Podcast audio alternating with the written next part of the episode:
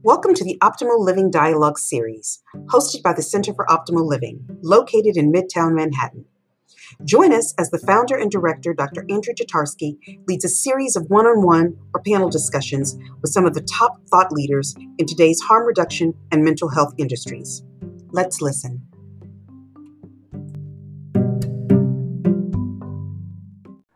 Uh, my name is Andrew Tatarsky, and um, I'm looking at my good friend and colleague, Julie Holland. And Hello. I'm very excited uh, to welcome everyone to our first Optimal Living Dialogue. And I thought that, um, you know, as the uh, director and founder of the Center for Optimal Living, uh, we've been thinking with our team and our colleagues and our community a lot about, you know, what, what goes into optimal living. And Julie Holland, Dr. Julie Holland, and I have a relationship that goes back 25 years. Um, professionally and personally, we've crossed paths in a number of different ways and have had lots and lots of conversations about what goes into optimal living, what it is, and how we can help ourselves and others achieve it. So I thought, what a wonderful way to have a first optimal living dialogue, but to invite uh, Julie to join me in talking about all sorts of things related to optimal living. Harm reduction uh, connection which is you know the centerpiece of her new uh, book which we'll be talking about. The role of psychedelics um, she's introduced in this book or wants to bring back also a consideration of the soul. Um, and you know, connection to oneself, connection to others, connection to the planet, connection to the cosmos, you know, transpersonal kinds of connections. And so we'll be talking about all of those things in a, in a freewheeling way. so Julie and I um, will dialogue for the first part of this two hour uh, gathering. And then we'll open it up to participants to uh, comment, to raise questions, and to join us in the dialogue. Um, let me begin by saying a few things about Julie. Um, Julie is a psychiatrist and a psychopharmacologist, and uh, we met, as I said, about 25 years ago.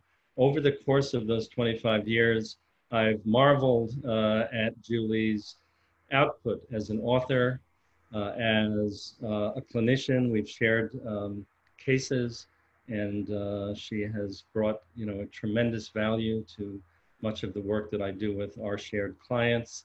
She has emerged as a leading voice in the new psychedelic research renaissance, something that we'll also be talking about today. And um, in her writings, um, uh, she has really been, for me, in some ways, a role model, and her uh, courage to to take on cutting edge topics that were controversial and to kind of normalize them and introduce them to the broader community in a way that I think has made um, much of this material very accessible and very useful to people. She's also been really courageous in sharing her own personal process and uh, uh, some of her history that has really contributed to her passion for the work of helping others. And that's something that Julie and, and others, uh, like Gabor Mate, who's another common shared colleague and friend, have done, which has inspired me uh, in my own process to be more open about my own personal professional journey that's brought me to where I am. Um, Julie has written five books. Her first book was, I believe, Ecstasy, The Complete Guide. And then she went on to uh, write about her experience in weekends in Bellevue, uh, which uh, is a fascinating memoir.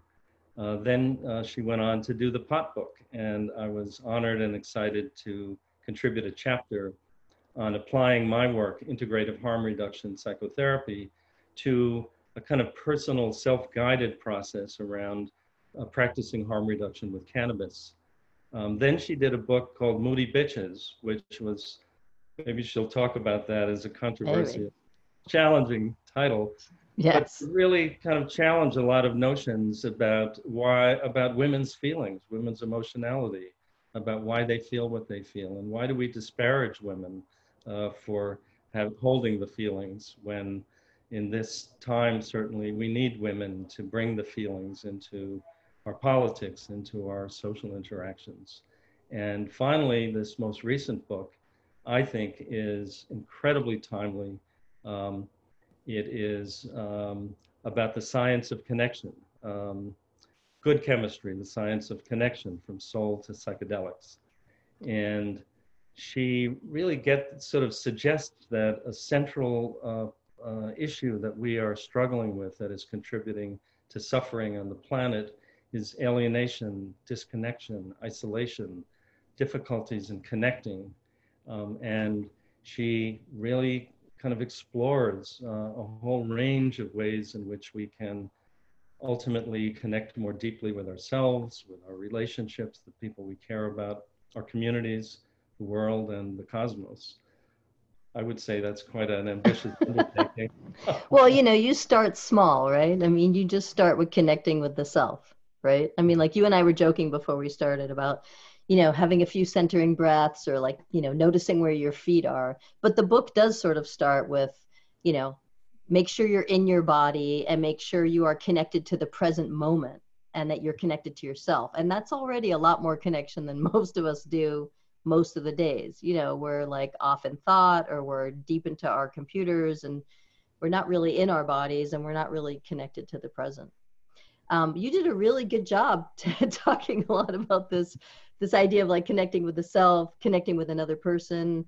Then um, I had a really big blind spot around family and connecting with family and and what that meant. But it turns out there was a lot of science there. You know, the the subtitle is the science of connection and there's a lot of oxytocin when you start talking about nursing, you know, breastfeeding and um, or childbirth or orgasm or skin to skin cuddling. That's all. Those are all like really high oxytocin states. So there was a lot that I could write about with the science of connection.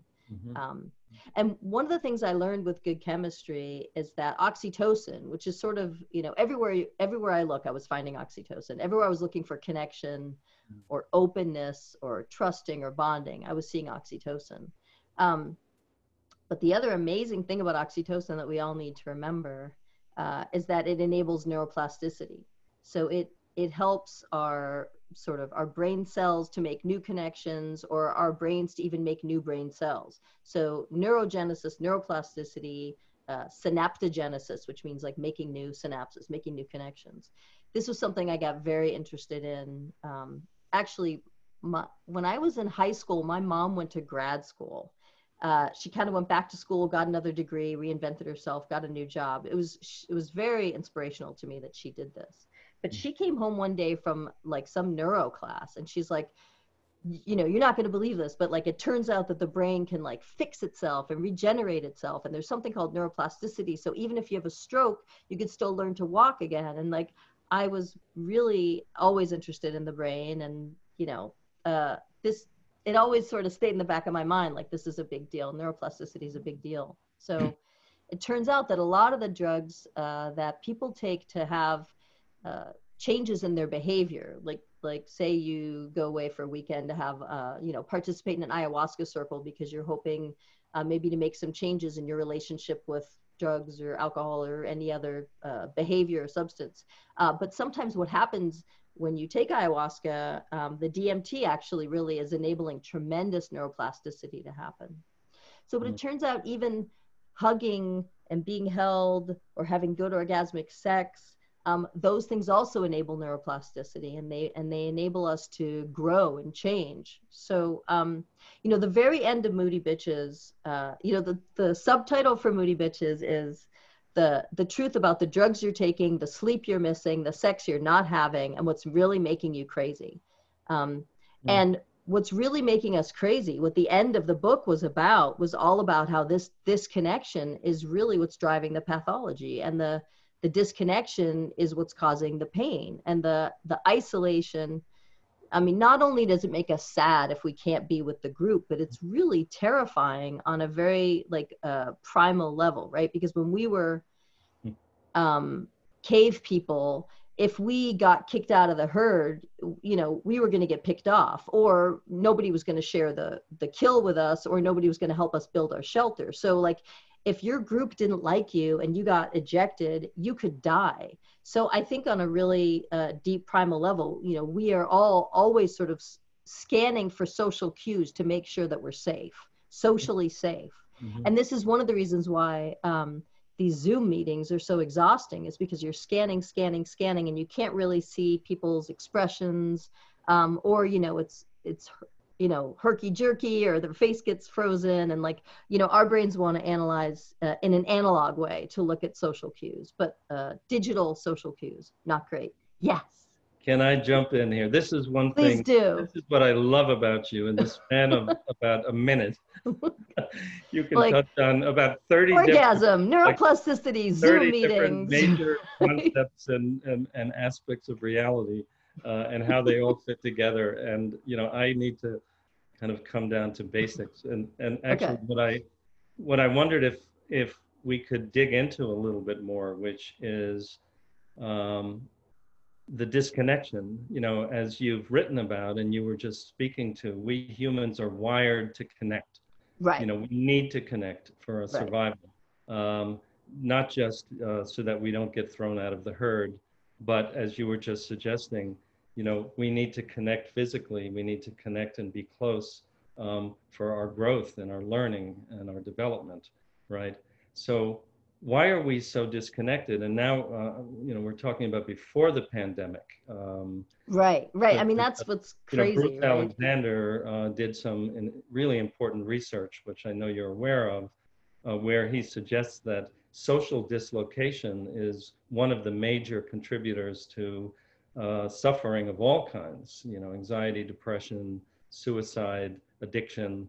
Um, and, yeah. uh, you know, when we look at the scope of addiction and problematic substance use and its negative consequences, including overdose, I think we can make a case that this is one of the greatest humanitarian crises of our time. Um, right. And it's a reaction to this, this uh, dis, essential disconnect uh, that totally. so many of us feel. And I just might add that during the pandemic, this has just been exacerbated. You know, totally. Yeah. So many reasons. So why? Why are we so? Well, I mean, the the irony is, you know, Good Chemistry was written completely before COVID. It came out in June, but it was written absolutely entirely before COVID. And when I talk about epidemics in Good Chemistry, I'm talking about the epidemic of loneliness that we were having and the epidemic of isolation and also the epidemic of overdoses. And the fact that those things were going up and up and up was not coincidental. So, um, not only does uh, social dislocation and social isolation feel terrible and make us feel unsafe um, and anxious and sad, but also opiates mimic the sense of safety. And mm-hmm. opiates make us feel like we're being held and attended to. So it's this sort of synthetic, um, it's almost like synthetic social cues or, you know, the synthetic hugging, you know, and certainly people will describe their opiate experience as feeling warm and held and fuzzy and close or like someone is kissing me or someone is holding me. Like those are common ways that people can describe you know what they get out of opiates. So um, it's not a coincidence that the less we're being held and touched and the less we feel uh, safe and belonging and connected um, the more we're using opiates might I as a society add, might i also add just to broaden that um, that we know uh, those of us who work with people who struggle with drugs, those of us who have struggled with drugs and have friends and loved ones who struggle with drugs, know that it's not just opiates, but that many, many other drugs are really used by people to help them uh, feel more feel connected, connected, to themselves right. and to others. Definitely. So, so, and it's not just opiates. It's, right. Uh, it's cocaine and amphetamine and cannabis and uh, benzos. Right. And then, well, what I talk about in good chemistry is that cannabis and other psychedelics can help us feel connected to ourselves or help us feel connected to the planet. You know, if I go out in the woods or go out in nature and I've had some cannabis, I I absolutely pay a lot more attention to the nature around me. I feel more a part of it. I feel more soothed by it. So um, you know, cannabis allows me to sort of connect with my with myself in terms of my posture and how my I'm holding my body. It helps me connect with nature and the natural world around me. And then there are things like psychedelics. I think that either help us feel uh, connected to the universe or connected to the cosmos, or we have this sense that everything is connected that it's all connected and it's all sort of a soup of energy or love and that you know we are in the soup and we are part of the connection and that that feeling you know of oneness i mean i actually wanted to call the book one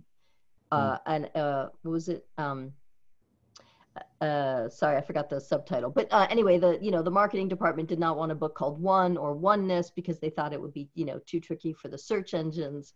But it really is a book about oneness, about being feeling as one, and whether that's uh, on your own or with a partner or in a family or on a team or in a band. You know, you and I both are musicians, and I'm sure we you know I, I'm not the only one who's had this experience when like you're playing with three or four or five people and you're all like in the pocket and in the groove and you're looking around and like, you know, you've all kind of gone someplace together, you know, and that is a really unifying and I would venture high oxytocin state. So mm-hmm. yeah, I talk I talk about how uh, I mean I you know I appreciate this this this example of, of endorphins and and op- opiates and uh, feeling safe is a very particular type of connection. But yes, we many of us use drugs to help us connect with ourselves or connect with nature or connect with the cosmos. Um, mm-hmm. And I would say though that some of the things that we do are very disconnecting, right? Mm-hmm. And like the more time, you know, I think a lot of us are using uh, you know social media or our or netflix or hulu or whatever but we're on our screens we're off in our own little world we're you know we're deep in the laptop or on our phones that's very disconnecting um, but i think with social media and things like that we have this sort of synthetic it's almost it's almost connecting right if you're on facebook or twitter you know it's almost as good as if you were really in the crowd but it's not good enough and so you get this situation where you're scrolling and scrolling because you know, this, I think it's a Gabor Mate quote, which is like, you can never get enough of something that almost works. Mm-hmm. You know, you're like mm-hmm. scratching around the itch. So mm-hmm. that's how, that's how I think of, of like Twitter and, and Facebook and these things where, you know, and, and Instagram and TikTok, you're just going, going, going. Cause you're not, well, first of all, there's no end, you know, but you're not quite really getting whatever it is you thought you wanted or you came for. And you just, you know, you kind of hope that volume will make up for quality you know this this notion that disconnection is at the center of you know the suffering uh, our suffering as individuals but also the suffering of the planet um, is really a powerful and interesting idea that is that um, you know we're having difficulty connecting with our loved ones connecting with our families but also uh, connecting with uh, people who differ uh, from us politically right. Uh, with countries that had have different systems of government and living, yeah. we might think about this disconnection or the problems of connection as a, a kind of explanatory concept that um, really uh, addresses, you know, suffering on multiple levels.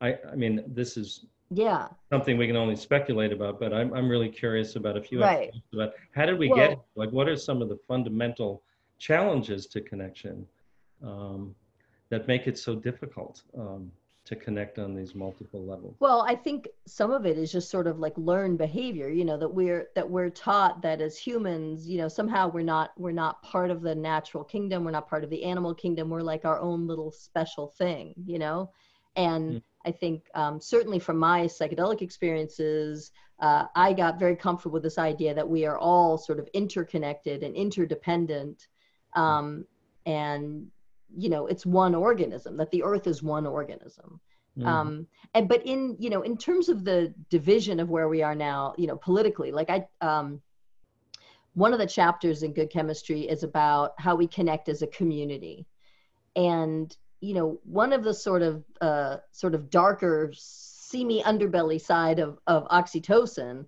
is that it, it does uh, foster or enable this sort of us and them thinking like um, you mm. know you're on my team you're in my tribe andrew but that guy over there he's not. You know it's this like us versus them. And oxytocin helps with social cohesion. And part of social cohesion is uh, it's easier to have an us if there's a them you know and if there's a scapegoat and if you can all agree on a few things um, there's there's a, a stronger social cohesion. And you know we know that that being in that kind of tight society you know whether it's a cult or whether you're at a grateful dead show or whether you're at a trump rally but you know you you're with your people and it's like a heady experience. And you know there's this very uh, i would say that's a high oxytocin state also you know and whether it's like you're at a concert and everybody loves the song you know you're at a rave and the dance floor you get this sort of group mind.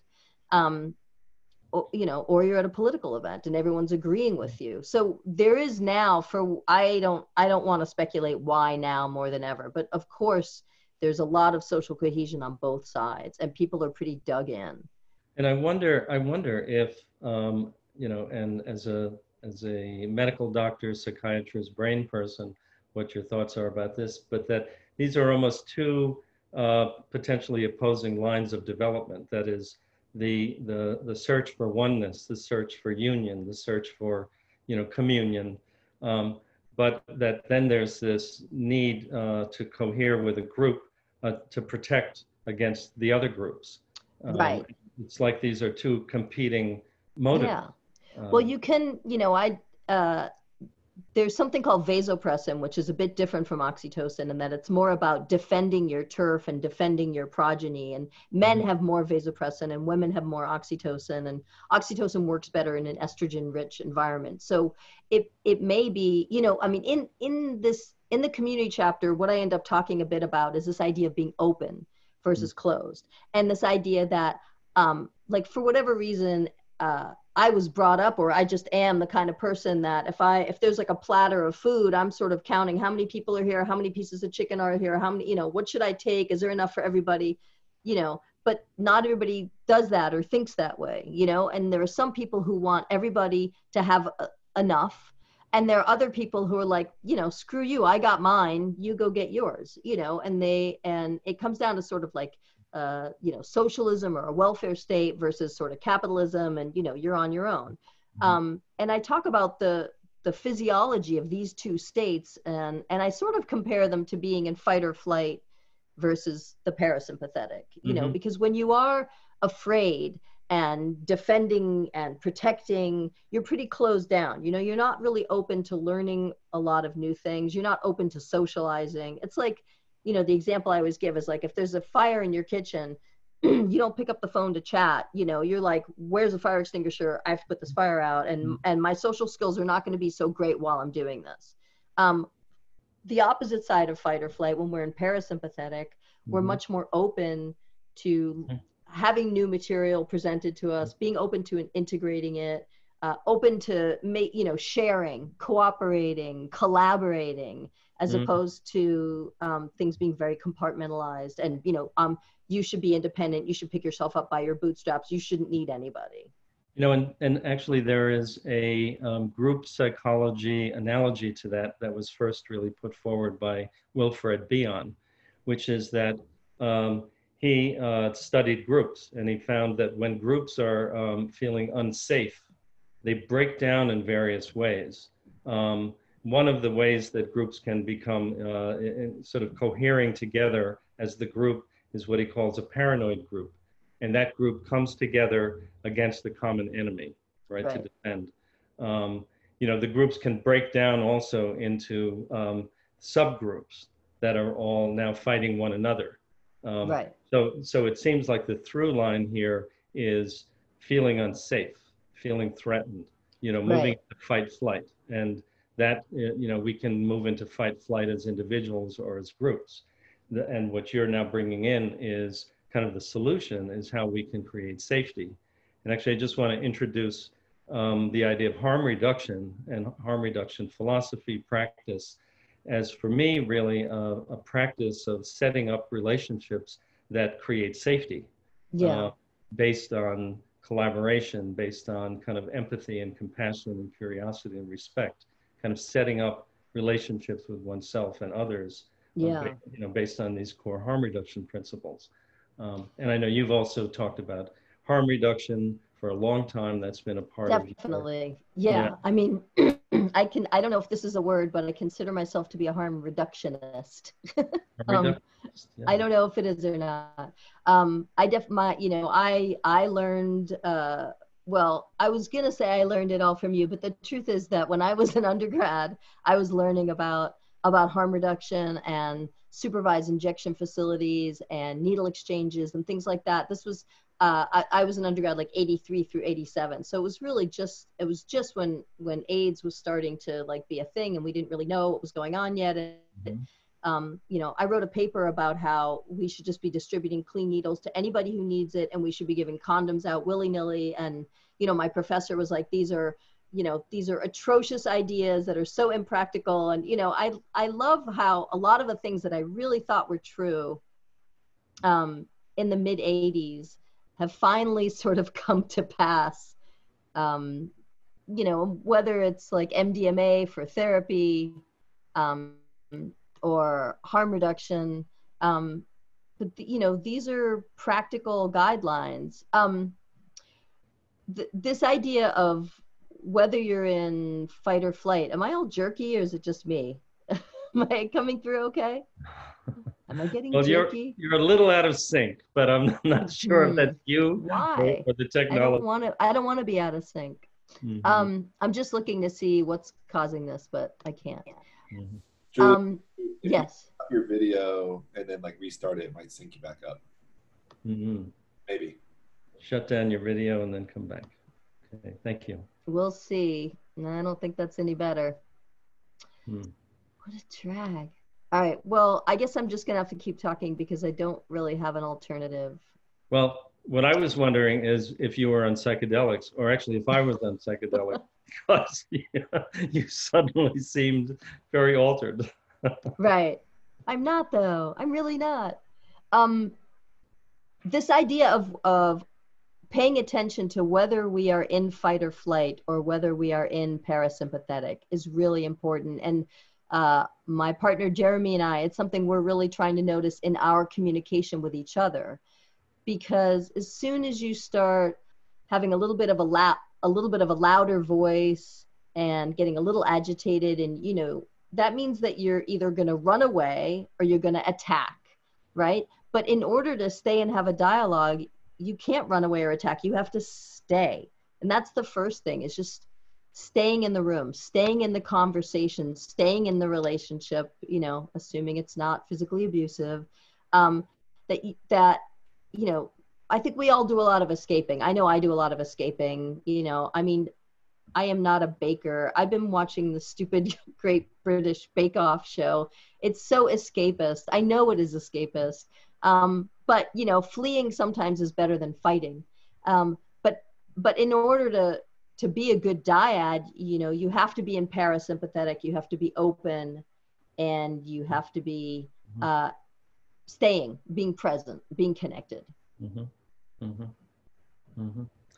Yeah, there's a wonderful concept um, that I've learned, um, which is the zone of tolerance, of emotional tolerance.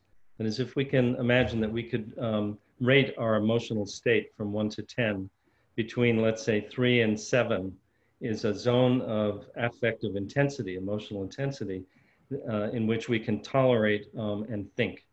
And that when yeah. we get kicked over that, um, uh, you know, our upper level of tolerance, we feel flooded, we feel overwhelmed, uh, we feel like we're falling apart, and we then tend to move into impulsive action of all kinds.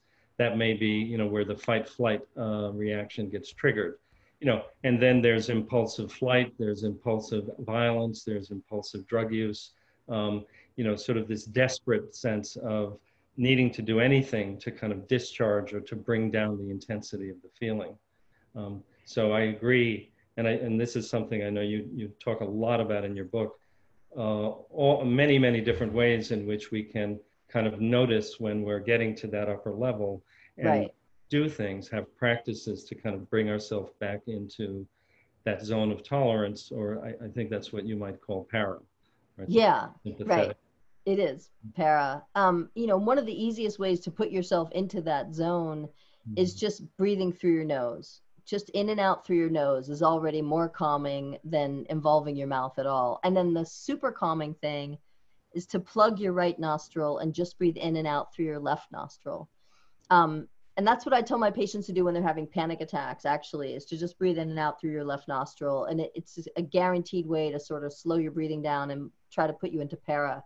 But the other thing is, um, anytime your exhale is longer than your inhale, you're more likely to be in para. So, for instance, if I'm talking and talking and talking and talking, but like um, it's letting out the air very slowly so I stay calm. But if I'm singing or if you chant, anything where you have these long exhales, um, uh, is a way to keep you in para. And but anyway, I mean, good chemistry is full of little tips uh, for ways to get in para, stay in para, and to most importantly is just notice when you're starting to get riled up. And you know it's you can feel the adrenaline or maybe you can feel the cortisol but there's uh, as much as the sympathetic nervous system runs on adrenaline and cortisol the parasympathetic runs on oxytocin so anything you can do to increase oxytocin helps to put you into para which is like if you can get somebody to hold you or or uh, there's something you can do yourself called havening where you stroke your arms from shoulder to elbow and you can say things to yourself like i am safe. Um, i belong here. I am looked after. I am cared for. You know um, it works why, it's silly but it really why works. why is that not silly or hokey you know i'm good enough i'm smart enough and right right will actually right. like me no but but so, i think that there's something so important about about the things that we tell ourselves uh, subliminally right. and, and and intentionally and we yeah. typically often tell ourselves things both subliminally and intentionally that can really make us feel bad. Uh, definitely. Yeah, yeah, I, I definitely, I spend a lot of time talking to my patients about sort of questioning their automatic beliefs, you know, and do you absolutely know that that's true? And can you imagine that the opposite is actually true? And I know these are sort of Byron Katie questions, you know, um, but, but, but her point is uh, don't believe everything you think. you know, not all of it is true, not all of it is good. And sometimes our thoughts will put us into sympathetic. Yeah. So mm-hmm. just, you know, paying attention to when that happens, it's such an important first step. Mm-hmm. mm-hmm. So there are so many things, so many directions we could go in. I'd love to get back to talking more about why psychedelics and how did you get to psychedelics. But yeah, you know, I, I sort of am interested in maybe hearing you talk a little bit more about what is it about you that at you know an early age in your career or even right. career you were drawn yeah. to these kind of edgy controversial radical ideas like harm reduction needle exchange. That was yeah what's up with that? I, I have well, to tell you the syringe exchange didn't become legal until the late 80s no right. It was like i learned about like what they were doing in switzerland or how they were prescribing heroin in switzerland. I was like this is crazy you know? Like but i um I don't, you know, and there wasn't a lot of internet back then. So God knows like how I was learning these things. But, you know, when I, one of the first things I did when I moved to New York City was I did needle exchange walkabout, which is really bringing, bringing the needles to the people who needed them out down on the Lower East Side. But I know I have to go, you want to go for people who don't know before. what that is, why is it a good thing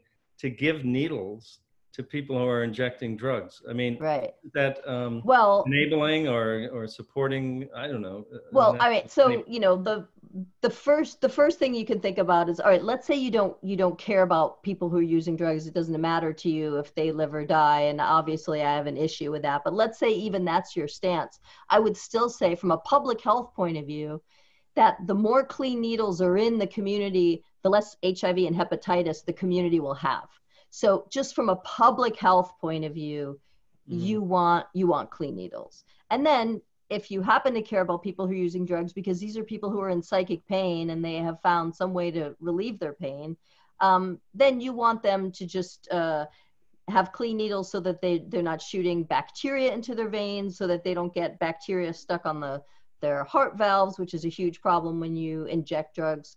Um, and also, it's and you know I, I know i'm like preaching to the choir explaining it to you but like uh, if i if i am a psychiatrist and i go down the lower east side with some clean needles and i'm like hey who needs clean needles? That is somebody's opportunity to interface with a doctor who is not going to judge them or demean them or belittle them. I'm going to take you know i'm going to meet them where they are with what they're doing and be like hey there's some I, I get what you're doing there's some ways you could do this that would be even safer and even healthier for you and i want to show you what they are. And then we would show them you know how to clean a needle with bleach or uh, we would give people bleach mm-hmm. or we would give out condoms willy-nilly anybody wanted them because because that will reduce the spread of hiv and hepatitis into the community.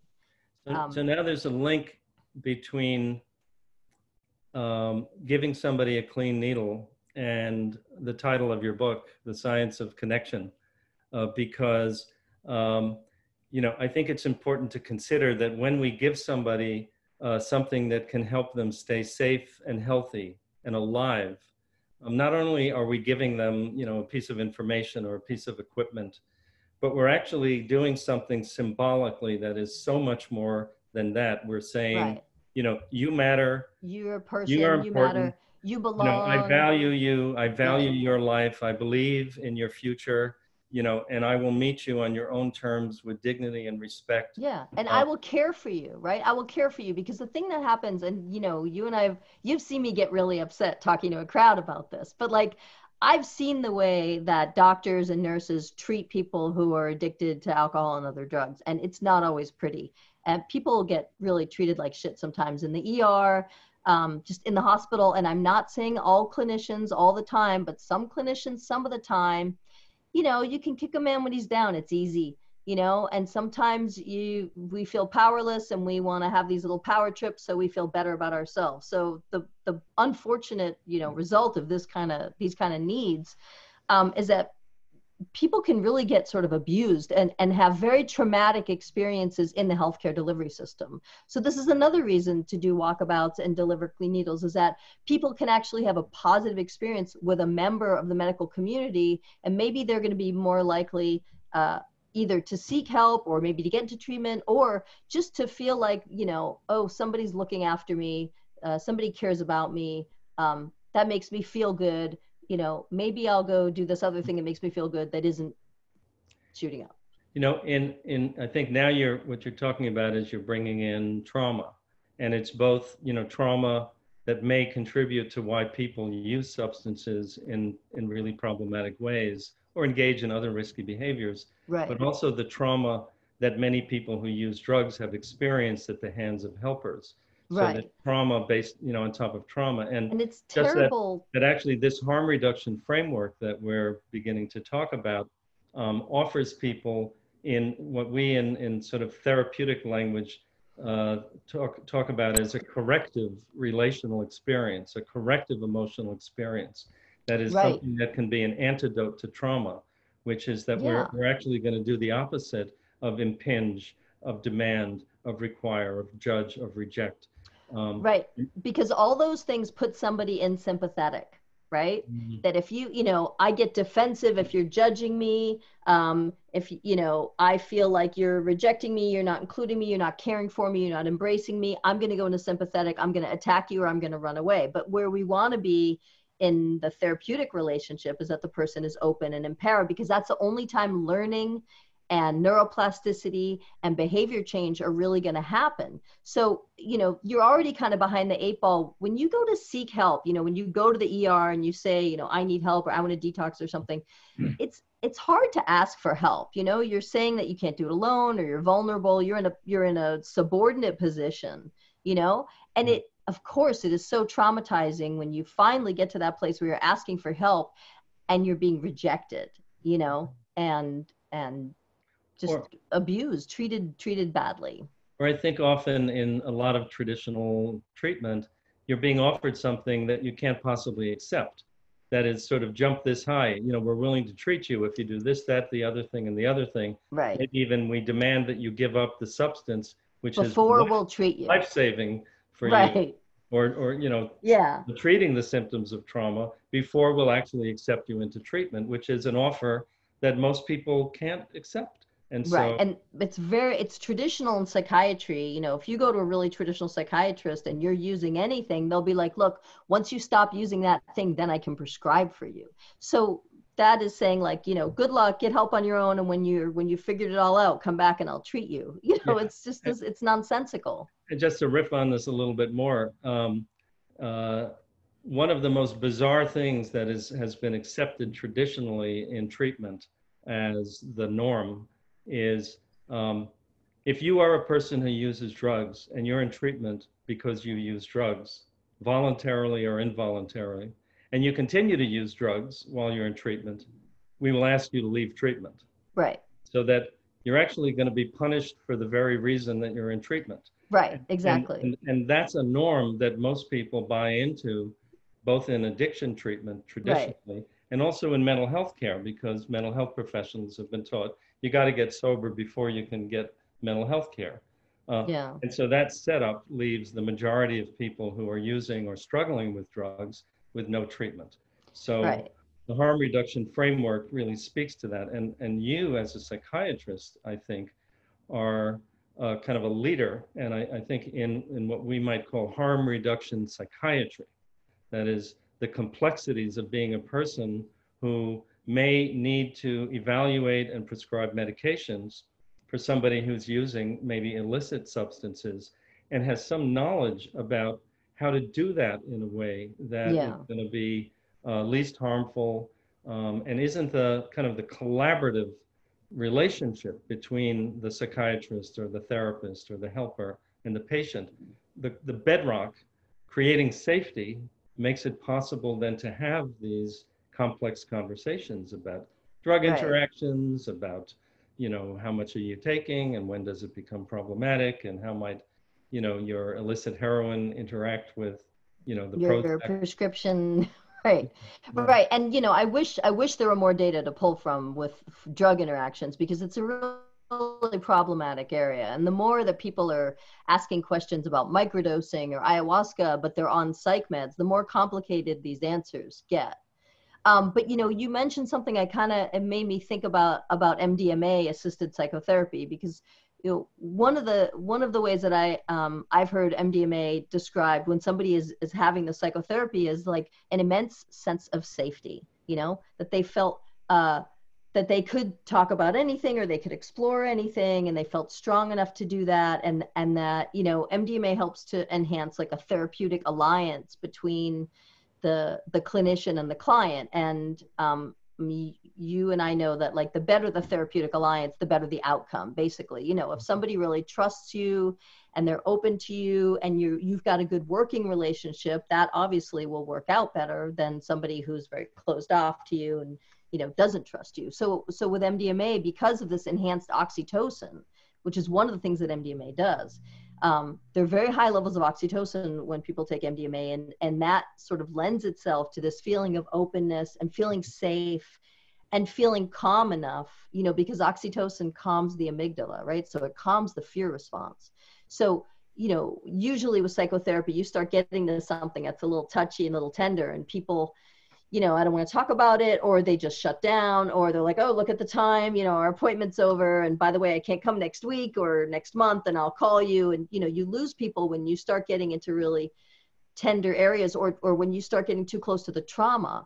But, but with MDMA assisted psychotherapy, you can really get right down to that trauma and it's it's tender but it's not impossible to really take it out and examine it and have a dialogue about it and try to figure out okay so you know what is this terrible thing that happened? What was your response to the trauma? You know what what sort of things did you start telling yourself about the trauma or about you? You know all these things can be can be explored in a uh, where the client is very comfortable and and really competent to do some serious exploration. Yeah so i wonder if we can kind of go into that in a bit more depth. I mean i think most people who are thinking people today have heard something about this amazing renaissance of research with MDMA, with psilocybin, with LSD, even and some other substances that is close to um, getting FDA approval because the research is showing incredibly positive uh, outcomes um, with many different, uh, you know, syndromes, you know, problems of living. Um, but so I don't think we want to go into that, but but I think it would be neat to go into the process of how psychedelics kind of help the therapeutic process in more depth. And I, I think you know when when you said yeah people can get all resistant in therapy, of course they can without a psychedelic. but I think good therapy can be very helpful. Um, but it takes a long time to right. establish a therapeutic alliance, to really create a deep sense of safety, to right. help people cultivate the capacity to sit still and observe and open to deeper and deeper levels of themselves and their suffering. Yeah. And one of the ways I've thought about the value of psychedelic assisted therapy is that it can catapult therapy forward. Right. And, you know, that it's not that we do psychedelic assisted therapy and now we're done, but it right. can really catapult and deepen ongoing therapies. And what's, and how, and I'd love to hear you talk about how that happens in addition to enhancing a therapeutic alliance. Yeah. Something it does inside the person. Um, um, but I'd also love to hear your thoughts about something I've been thinking about, which is um, that that that th- those data and those outcomes that we all know and see who are in this area are going to challenge our traditional notions of how people can change and definitely heal. yeah that's I mean, I, one of the fascinating parts of this um, i've started you know there's a there's a word get that, that gets thrown around every once in a while, which is like disruption or like disruptive technologies. And to me, MDMA assisted psychotherapy, psilocybin assisted psychotherapy, uh, ayahuasca, ibogaine, like these are, and ketamine, these are potentially uh, disruptive technologies for the field of psychiatry that we finally have some catalysts that yes therapy takes forever. Like really good therapy takes years and years. And i you know i as you know am not the most patient person. So mm-hmm. it's really appeals to my sense of efficiency that you can can that the therapy can be more effective and more efficient and go deeper and um, you know it's a catalyst to make it go go deeper and faster and and be sort of better. It's supercharged the therapy. Um, and the the pharmacology of how it does that i think is interesting because uh, you know i mean and every there are lots of different substances that can be used to catalyze psychotherapy. And you know we sh- I, I will make it clear that right now these are research uh, protocols these, is, these are not legal medicines um, and in the within the research protocol people are screened out if they have a history of psychosis or if they have a family history of psychosis um, if some people are on medicines, they have to come off the medicines. There's a lot of things that have to happen. And then there's all these preparatory sessions before the MDMA assisted se- psychotherapy session. And then there's a lot of integration sessions after. So uh, this is not done willy nilly. It's still a long process, but you're talking about maybe, you know, three, four, five months of two or three sessions. Um, and by the end of this whole protocol, people aren't necessarily meeting criteria for post traumatic stress disorder. Like they are significantly better. And um, MDMA is also being looked at for, uh, for helping with anxiety, social anxiety, and autistic spectrum disorders, uh, looking at um, body image issues in anorexia nervosa. Uh, uh, Ben Sessa is doing work with uh, people who have problematic relationships with alcohol. Uh, we're going to be seeing more sort of mm. indications, more more patients who are being treated with MDMA. And um, for psilocybin, uh, they're looking at end of life anxiety um, mm-hmm. primarily, but also smoking cessation, uh, cocaine use cessation, so uh, and alcohol uh, cessation for people with alcoholism. So again, we're looking at um, these uh, catalysts of behavioral change people mm-hmm. who are ready to make changes, who want to make changes. And then because they are doing this deep sort of soul exploration, and because these are tremendous states of neuroplasticity, that mm. real behavioral change can come out of these sessions. So mm. these are breakthrough therapies. This is like a disruptive technology. It's very exciting. You know, uh, mm.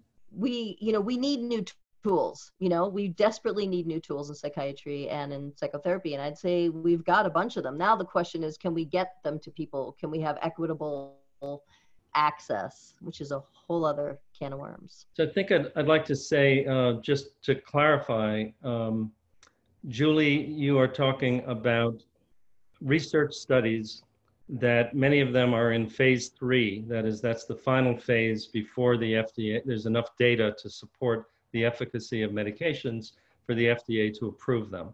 So none of these therapies in the United States are approved therapies.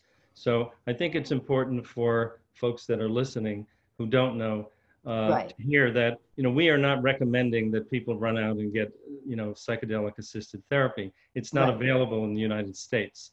There is a lot of uh, work being done where it is available out of the United States.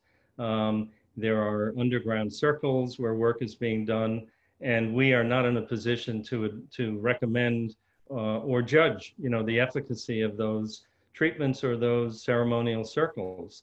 Um, you know, that's kind of outside the purview of licensed professionals. Um, we do, I think, want to honor that there is a very long tradition of indigenous traditional use of these sacred medicines yes. that we might say is, you know, hundreds, if not millennia, um, uh, years of evidence that, that these medicines are efficacious. But from a, a American kind of medical or you know psychological standpoint, you know these we still need more proof to make these substances available. But right, but I right. think you know it was you you were more courageous or out there before me uh, with your book on MDMA. I think back in 2010, where so you were 2001. You know what? 2001. That, Okay. The, um, the ecstasy book. Funny little story about the ecstasy book. Uh, we started a whole PR campaign and we sent out faxes because that tells you how what year it was. Mm-hmm. We sent out like hundreds of faxes. Uh, Monday night, September 10th, 2001. So Tuesday morning, September 11th, 2001. Uh, I don't think anyone really saw their faxes or responded to. You know, I was sort mm-hmm. of. I mean, it's a terrible joke, but I but I did make this joke with Jeremy at the time that 9/11 was starting to unfold. I looked at him and I said, "I was hoping for a slow news week actually this week because I just had a book come out." Um, but yeah, I was a little bit early on the MDMA bagwood. I mean, as soon as I I experienced MDMA for myself in 1985, shortly before it was made illegal, and um, I became convinced that this was absolutely uh, the first real intuition I had was oh, this could be really helpful for people with schizophrenia. Huh. Um, because my head felt very quiet. And mm. I thought, oh, if somebody's hearing voices or having a lot of interior monologue and, you know, that voice could quiet down, wouldn't that be nice mm-hmm. for them to have like sort of a respite from their hallucinations? Mm-hmm. So, and that is some research that, that I still uh, would very much like to be involved with down the line. But the first, the first order of business is are these phase three studies with post-traumatic stress disorder, where well, the data is really strong. I'd like to say that um, I also was introduced to MDMA in 1985 personally before it was scheduled. Um, and so had a very early, very personally meaningful set of experiences that um, were related to kind of beginning to really process some of my own early trauma. So that was an early imprint for me. Yeah. Uh, and so I've been for many, many years kind of a quiet supporter and observer on the fringe. And I think because my work uh, in harm reduction since 1994 explicitly, um, I felt at that time was so controversial and um, that to kind of come out in support of psychedelics would have potentially thrown a monkey wrench into the work. But I yeah. think about five years ago, with the accumulation of, of evidence from these research studies, I finally came to feel uh, brave enough, or that you know the evidence really is strong enough that ethical professionals and ethical people should come out in support of getting this research done uh, to really see if you know these medicines can get widely out there to help many many people. Yeah. Uh, but you know, I know that um, both of us uh, have have trauma in our histories that um, you talked about in this book. Um, I only began to talk about personally about four years ago in an interview uh, about my own personal trauma history. But you uh, sort are of you are up. you comfortable? Are you comfortable, Andrew, talking about any, anything about your own trauma history? Sure, sure.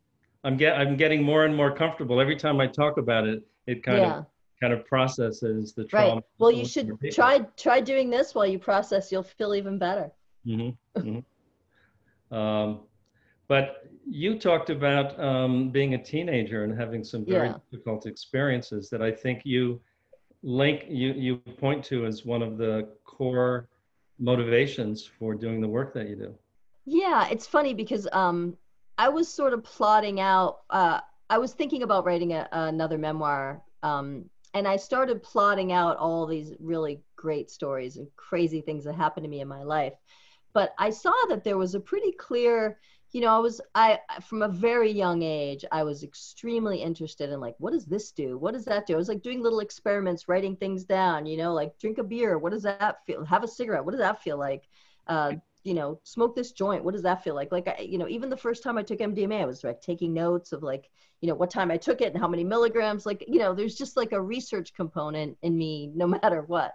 But anyway, when I sort of plotted the trajectory of what happened in my life, I realized that this, this sort of social ostracism thing that happened to me when I was in eighth grade, um, which was very painful at the time. You know, I was in the in crowd and then I wasn't in the in crowd, and it was it was just a nightmare and it was very public and they were calling me names in the hallway and thank god we didn't have the internet or i would have been like bullied online or something but um mm. you know after getting expelled from the in crowd and having this horrible social experience i my next school year I kind of hung out with the druggies, you know, I hung out with the drug using people. And like that was a crowd that I had no trouble getting into. I definitely belonged there. Mm. Um, and you know i felt like i just couldn't be in the in crowd anymore. You know it was just too i mean some of those kids went from eighth grade onto the high school where i was so it just really wasn't an option. So um, and freshman year of high school i tried a lot of drugs. I did a lot of experimenting um, and i had a really fun great group of friends to do it. Um, but also you know i was very smart. I did really well in school. And so you know i was able to sort of uh, over time expand my friend group and you know i started being friends with all smart kids and i was i played trumpet and i sang so i was in the band and the chorus stuff like that. It all it all worked out okay for me but eighth, eighth grade was really really hard for me. Um, but it got me now understanding how ostracism really is like a life or death experience um, mm-hmm. and that it, it's a very primal need to make sure that you uh, that you know the group likes you and you're going to stay in the group. And i you know I mean, eighth grade is sort of like a shorthand now. Like if Jeremy and I are in a group situation and, you know, he'll be like, oh, you got an eighth grade thing going on. You know, like it's great to have this sort of shorthand for trauma because it just makes it so much easier to contain, you know? Mm-hmm. So isn't it quite wonderful that, you know, your own experience of being socially dislocated, of being isolated and rejected from the group actually, well, and discovering a group that was using drugs uh, was a group that you could connect with. And yes. I don't know, but I wonder if the drugs actually helped uh, this group of people who maybe like you had suffered different kinds of very difficult experiences that the drugs kind of helped with the connection and the bonding.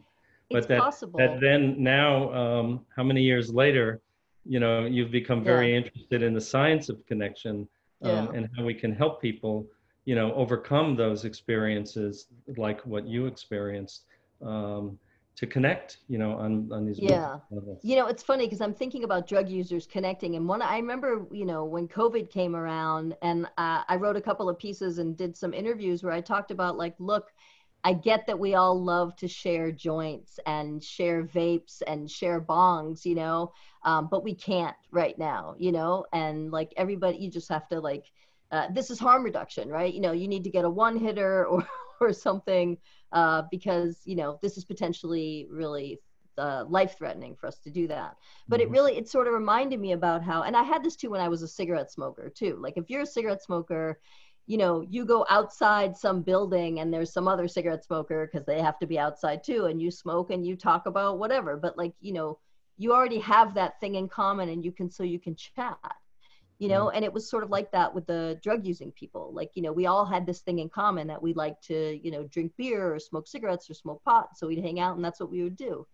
Um, so you know i still sort of feel that kind of camaraderie i guess you know with my with my patients that i'm trying to help or with the patients at bellevue. I mean you know i lasted at bellevue a good long time and there were two reasons for that. Um, one was that I only worked Saturday night and Sunday night at the psych ER, and I had all week off to recover and, you know, forget. I mean, it was like childbirth, you know, you forget the pain, you're willing to do it again. Mm-hmm. Um, and by Saturday, you know, afternoon, I was ready to, you know, put my scrubs on and go back to work. But the other thing that kept me going was that I really liked the patients that I was dealing with, you know, and I was perfectly happy uh, to talk to people who were having problematic relationships with alcohol and other drugs or uh, you know, who were really in a bad place. And like, uh, you know, I could sort of turn the empathy on and off as much as, you know, need be to connect with somebody and get some information and figure out how to help them. But then I had to kind of turn it off because, you know, if I would just bleed out if I like empathically connected with everybody at Bellevue on every shift, you know, it was a lot. Mm-hmm. I had mm-hmm. to turn the EQ down a little bit so that I didn't get, you know, I couldn't feel everybody's pain so much. But the other thing that was great about Bellevue is that if I if somebody came in who was very altered, and not always from psychedelics, you know, people can get very altered from their own chemistry. Um, and I would see pretty extreme cases of this at Bellevue where people were, you know, in a manic episode or in in a psychotic episode of some sort, but they sometimes really reminded me of my tripping friends from high school you mm-hmm. know mm-hmm. the same sort of like wide wide-eyed wonder and sometimes even dilated mm-hmm. pupils mm-hmm. you know they look like they're tripping they would talk about really interesting you know that thing you think is the sun up in the sky like i think it's the eyepiece of the microscope you know and i'd be like that's cool so mm-hmm. it just reminded me of you know these sort of high school conversations i would have with people who are tripping for instance um, but i was though ha- me having those experiences really made me a better doctor because I knew what it was like to feel paranoid. I, you know, I knew what it was like to feel like things are all like it's all a secret language I need to interpret, um, and uh, and I knew what it was like to think that everything is connected and everything makes sense and like what that sort of epiphany feels like. So I think that I just had a little edge, you know, on sort of validating people's experiences or empathizing with people because, like, oh, I've been there, brother. You know, I know what you're talking about. Mm-hmm. Um, and mm-hmm. I loved it. I loved that job. I will never have a job as much as I love that Bellevue job. Mm-hmm. Even working alongside you down the hall in our little office on 11th Street, as good as it was, was not quite as fabulous as my Bellevue time was. Right. You're referring to um, a suite of offices that I had uh, at 31 West 11th Street. Yes. Uh, between 5th and 6th Avenue with a bunch of colleagues, and you had an office down the hall. And that was my we, very first office. And we bumped into each other and yeah. Uh, realized, hmm, lots of common interests. Definitely. Um, yeah. So you shared your trauma. I'll talk a little bit about All mine. All right. I would um, like that. So you know, there are sort of two parts to my story about how I came to harm reduction. The first part was what I believed initially. You know, I had seen a number of people struggling with drugs through my clinical training, in my internship, uh, just by coincidence. And I, and I sort of came to feel that this was a kind of undertreated, poorly treated, mistreated group of people. And uh, when I finished my clinical training, I saw this tiny little ad for uh, um, a job as a counselor in a drug treatment program up in East Harlem. And mm. I was hmm. drawn to it, and I only really later came to understand more fully why. But I went for the job interview, they hired me, and I began my career in traditional drug treatment. And I worked for the first eight years of my career in abstinence only disease model treatment. Mm-hmm. Um, and I ran an intensive outpatient program. I mean, we were in the 80s sort of trying to do something progressive and integrative and cutting edge, but we were really hamstrung by this disease model abstinence only approach to addiction. Yeah. And over the course of those eight years, I began to see that actually we weren't helping most of the people that were coming to our programs. And in fact, I found myself having to do things, uh, like I alluded to before, that ultimately were traumatic for the patients and I think traumatic for and me. And for you. I had to yeah. kick people out of treatment because they kept coming back with positive urine toxins for cocaine. Right. And while it, as a clinician or a human being, it made no sense, you know, that was the ethos. That's the rule. That's the rule. That's how we do it. So an accumulation of those experiences ultimately led me to become more and more disgusted and confused and conflicted and in the late 80s, I opened a small private practice, um, probably that one on, uh, on 11, in that office suite on 11th Street. And I figured the, the traditional approach isn't helping most people. Let me break the rules and work with active drug users. People were referring people that were actively using. So I figured I'd accept them and see what happened. And lo and behold, many of them did incredibly well. They engaged in therapy, they cut back their substance use, some stopped They worked on other issues. So now I was in this total kind of philosophical professional quandary. In 1994, I had a relationship with Alan Marlatt, who was a, an addiction psych, psychologist, pioneer researcher, one of the people that brought harm reduction to the United States from Europe. I told him my quandary uh, one afternoon, and he said, Andrew, you're doing harm reduction.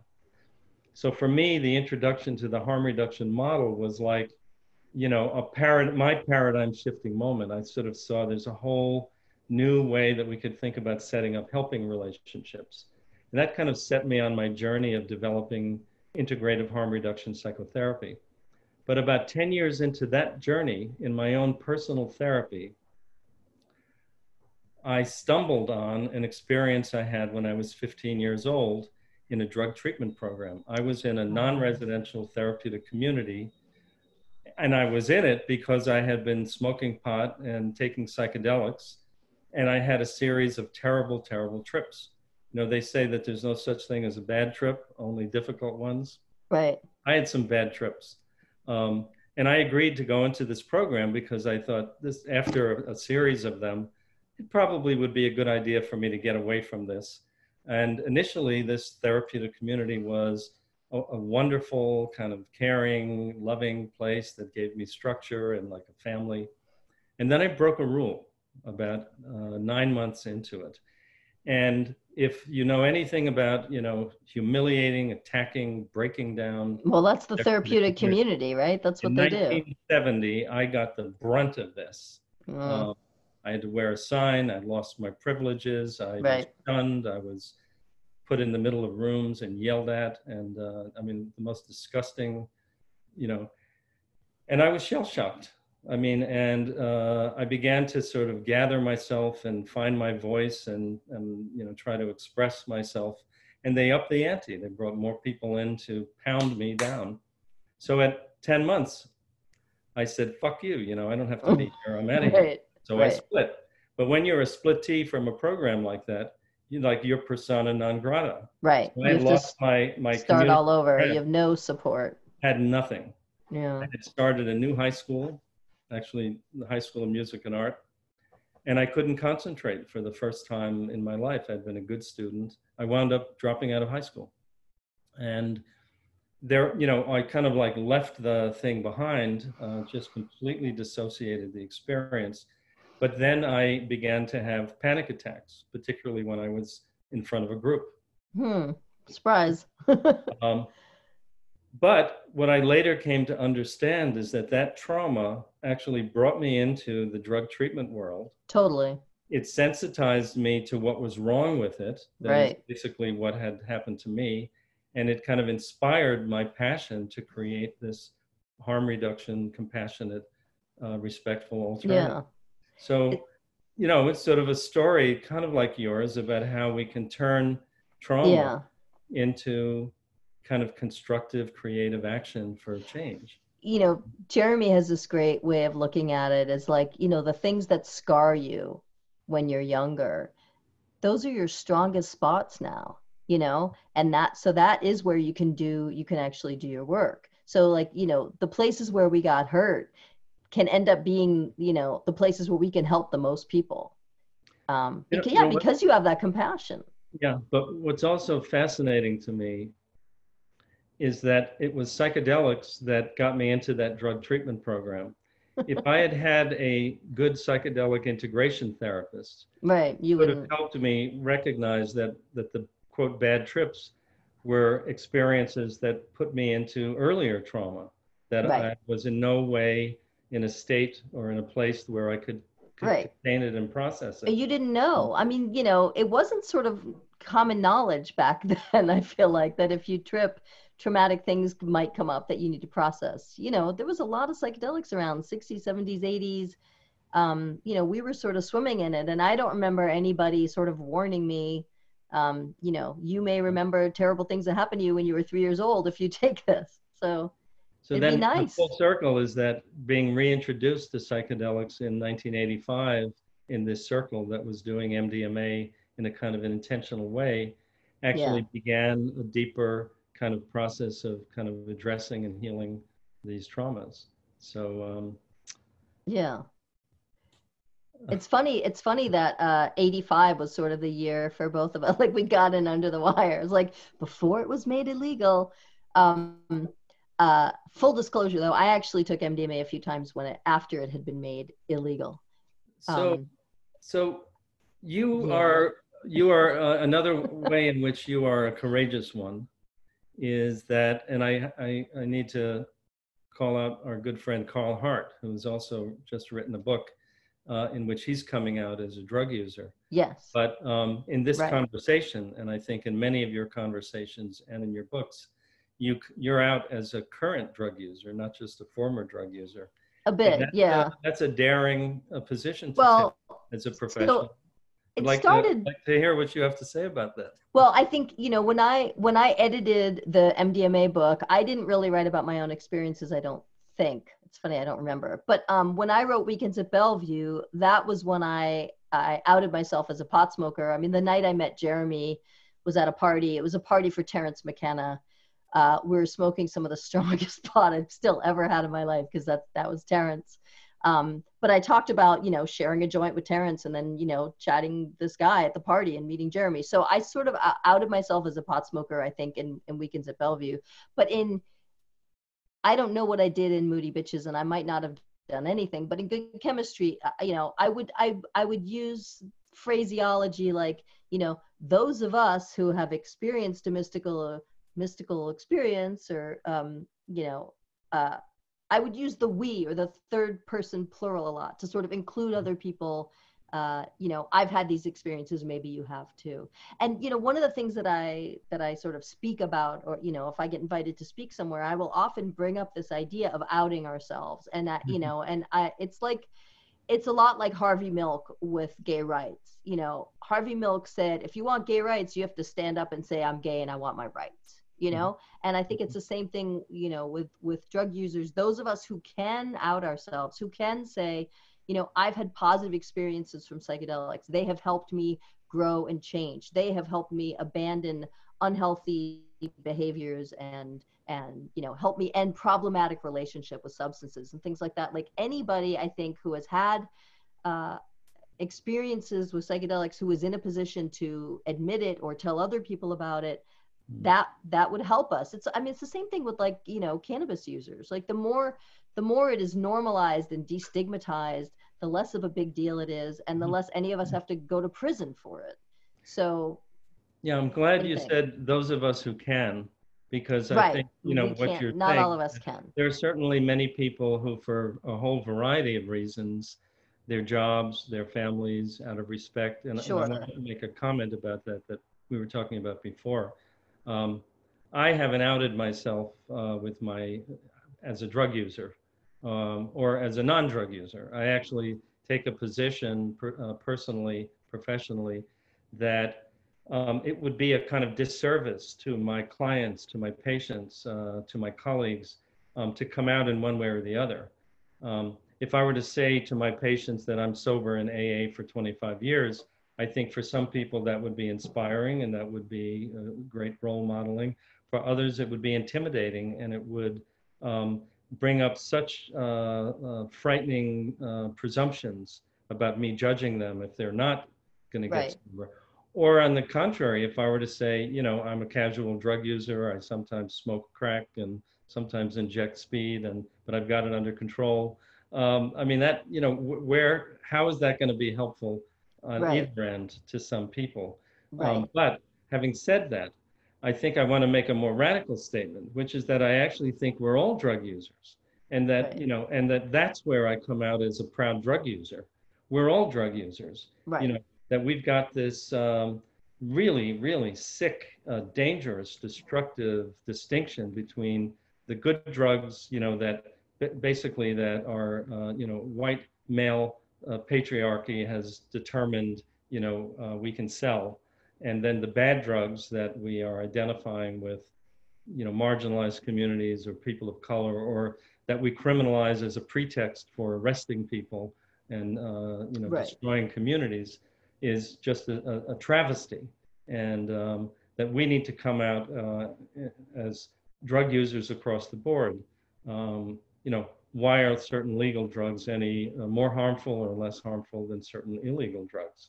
Right. Uh, so, and, and I, I, told you before, uh, the Urban Survivors Union, which is a union of proud drug users, former and current people that are out as drug users, had this one made this wonderful T-shirt um, that um, says, you know, what kind of drug user are you? And then there's a picture of a syringe of a crack pipe, of, a, of an alcohol bottle, a coffee cup, and a Pac-Man, you know, Miss Pac-Man. Right. And then it says, I'm a proud drug user.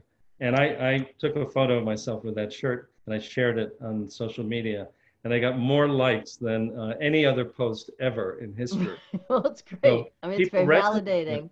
You know, it's time for us yeah. to return these demonizing, stigmatizing, criminalizing, narratives, you know, pathologizing narratives about people who use drugs, uh, because, uh, well, it's just it, it should be criminal uh, and genocidal. Um, you know, one of the things I think that's happening now with COVID and the pandemic and the isolation is that a lot of us are noticing uh, that we feel pretty terrible and we need soothing.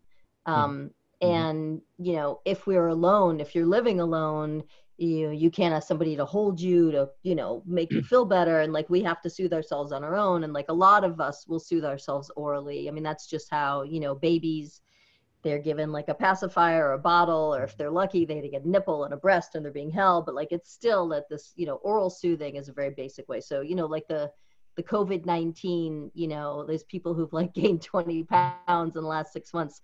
There's a lot of us out there. Or, you know, the, the quarantine is taking on a life of its own, or these sort of things. Like um, right now, uh, we are seeing an uptick in people feeling agitated, feeling traumatized, scared, you know, what's going to happen, what's going to happen to the country. I mean, as much as maybe you're worried about fear of contagion, I would say that more of my patients are really worried about like the downfall of our democracy. You know, like there's there's a lot of things to be afraid of. There's a lot of self-soothing going on and I just think it's important for us to um, you know, have some sympathy for the way each of us are choosing to soothe ourselves. I mean, I really go off quite a bit in good chemistry about process addictions, behavioral addictions, that we really are addicted to our phones. Yeah. Um, that many of us cannot go more than a few minutes without just checking, see if I have a text, see if I have an email, see what's on Twitter. You know that um, that is a form of addiction, and you know maybe it's socially acceptable, but I still think that uh, you know it's like a digital addiction or something synthetic. Yeah. Like I think we should still be aware uh, when we're doing it. Um, you know, a lot of us make choices every day about drugs we just don't think about. Like in the morning, I get up and I'm like, should I have a, a coffee or a tea or a decaf coffee or a decaf tea? And I know how much caffeine sort of is in each of them. What do I have to do today? You know, oh, I need coffee. Oh, I'll have a decaf tea and see, you know, maybe I won't get one of those horrible caffeine withdrawal headaches at three o'clock. I mean, that is about uh, taking a drug, choosing to take a drug, uh, staving off a possible like physiological withdrawal. You know, from if you have a coffee every single morning and then you don't have one, you're going to get a terrible headache at three in the afternoon, and that is because you are physiologically, you know, addicted or adapted to this stimulant. So yes, coffee is readily available and it's cheap, and everyone's allowed to drink all the coffee and tea they want. So it's not so much of an issue. Can I, I'd like to make one more. Um, I think radical statement or suggestion that maybe okay. we can think about together. And then I'd like to kind of include our participants. There, love to do Q and A. Great comments, yes. but you know, I, I think that that one of the things that I've really come to believe strongly is that this change in practice from punitive to harm reduction, from punitive to collaborative and respectful, yeah. um, is really being supported by a change in the way that we think about drug use and about addiction. And one of the ideas that I've come to more recently is that what we call addiction, which is an experience, experience of, of craving, of loss of control, of obsession, of doing something uh, desperately when another part of us doesn't want to, which is more of an experience of a dilemma, is actually um, on a continuum with universal human experience. Right. So that even this concept that there are the addicted ones and the rest of us right. um, needs to be, uh, what was that word that you used? Disrupted. Dis- disentangled, disrupted. Disentangled.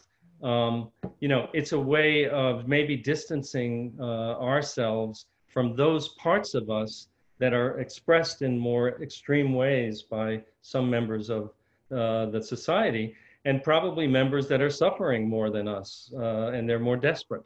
So I think that I've been thinking about this as the need to kind of rehumanize the way that we think about addiction. Um, so maybe you have a comment about that. Uh, well, I mean, I will just, it just makes me, yeah. it just kind of reminds me of Gabor Mate again and the thing he says where he says like, don't ask why the addiction, ask why the pain, you know, that we all, we all have pain. We all respond to this pain in a different way. We all try to soothe ourselves in a different way. Mm-hmm. It's, you know, how we soothe ourselves isn't really as important as why do you need soothing? What's going mm-hmm. on, you know? Uh-huh. Um, yeah, I would love to do Q and A if there's any good questions out there. Well, so we'd love to hear questions. Um, let's see. There's one by Michelle Weiner. How about the connection between exercise and parasympathetic, or perhaps flow, or enjoying the exercise you do when you're exercising? Well, I have a lot to say about exercise and flow. I will I will definitely try to keep it brief. The first thing I will say is that I talk about flow and exercise in good chemistry for sure. Um, and you know, most exercises I think will put you in flow, and most exercise uh, absolutely enables neuroplasticity. So it helps with these, you know, new brain cells, new connections, new new circuits, new behavior, right? So even something as simple as just doing regular cardio can help to make you more neuroplastic, more sort of flexible, less cognitively rigid. Um, this issue of flow is sort of a, a secondary thing, and what flow is um, is that you lose yourself in the doing of something, right? So you mm-hmm. can be in flow when you're exercising or when you're meditating, or, you know, sometimes if I'm like cooking and chopping and in the kitchen, like I sort of forget myself. I get so absorbed in what I'm doing, I stop really thinking about other things. So mm-hmm. that state of flow is definitely a parasympathetic state. Um, mm-hmm and like awe right awe when you when you are in awe of something bigger than you and you feel small because you're you're next to something that's big that is also similar to a flow state where it's a very opened state so yes you're in parasympathetic but more than that you are primed for learning you are open and primed to receiving new information mm. so when you are in parasympathetic when you are in flow when you are in awe especially it's like an uh, optimally open state where you're really primed for learning mm-hmm. oh but uh, my patients who are kind of anxious and agitated and freaked out about the world, sometimes mm-hmm. I really recommend that they do things like yoga mm-hmm. instead of running. You know, it's like if you're running, if you're sort of psychically running on empty and you're adrenalized and you're in fight or flight already, then maybe it's better if the exercise you do isn't so, you, you know, it doesn't sort of simulate you being chased by a tiger. Mm-hmm.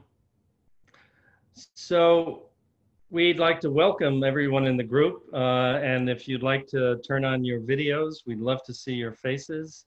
And I have to say that I'm already seeing the faces of some very special people uh, in our lives.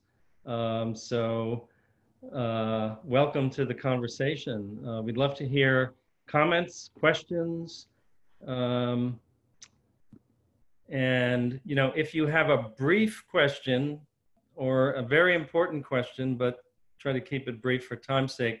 We'd love to turn, you know, turn on your mic and hear from you. Does anyone? Um...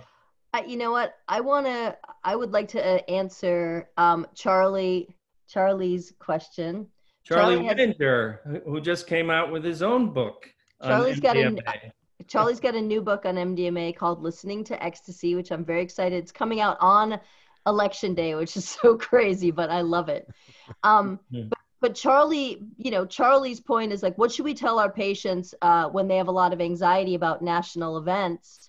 Um, you know, what if our world really is coming apart? And I think it's really important that you know i do spend a lot of time normalizing my patients symptoms right now. When they are uh, feeling isolated and anxious or when they're sort of despairing you know like we're we're poisoning the planet you know we're killing ourselves we're it, it just um i i do normalize it and i say like yes all these things are true. It is terrible. Like it would be normal to be depressed it would be normal to feel anxious about what's happening i you know i don't want to pathologize normal human emotion um mm-hmm. it there are things that we're going through now that are very traumatizing. You know, Trump is a traumatizer. I mean, he is a traumatized person who has not fully worked through his issues and is really inflicting a lot of trauma on a, a good uh, amount of the nation i feel like. And so I, you know i feel like my patients feel traumatized because they are being traumatized. They're really scared.